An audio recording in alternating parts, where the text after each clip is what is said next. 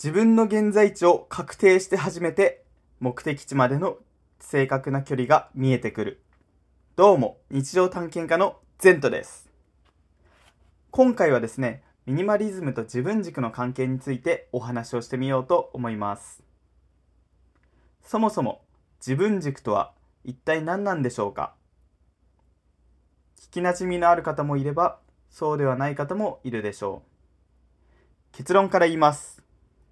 自分軸とは、自分らしく生きるための最強の武器です。僕がこの言葉に出会ったのは転職活動をしていた頃のことでした。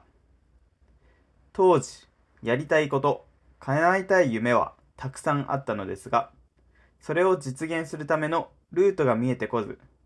ただ闇雲に、ここに入社すればなんとなくうまくいきそうな気がするなぁ、と、それぐらいの、それはそれはとてもぼんやりとした考えで転職活動をしていました。そんなある日、某コンサル企業の最終面接で不合格通知をいただいた時のことでした。あなたにはやりたいことがたくさんあるのは素晴らしいことです。うちでもその一部は叶えられるでしょう。しかしながら、やりたいことが点でバラバラでまとまりがありません。まずは、整理するために一本の大きな幹を立ててみたらいかがでしょうか。こんなメッセージが不合格通知とともに添えられていたのです。僕はこれを見た瞬間、ああ、なるほどな、と、とても納得したのを覚えています。そこで、とある起業家の方に、実はこんなことがあって、と、今に至るまでのことを相談してみたところ、その一本の幹というのは、つまり、自分軸と言うんだよ、と教えてもらいました。さらに、これがあれば、迷うことも、悩むことも、焦ることもなくなる。しっかりとした軸。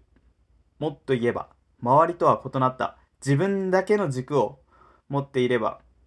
それが自信になり、考えも行動もよりアクティブになっていくんだよ、と教えてくれたんです。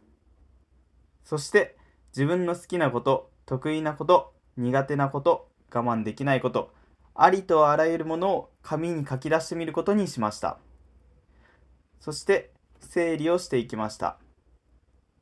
また、大切にしている考え方、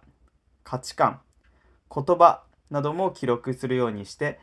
紙に付け加えていくという作業を繰り返しましたそしてできた自分の軸が最小で最高の生き方をする。本当に必要なものだけを所持しそれ以外は手放す。そうすれば必ず大切な新しいものが入ってくる。そう信じようというものです。一言で言えば、これはまさしくミニマリズムであり、この自分軸を作る工程そのものも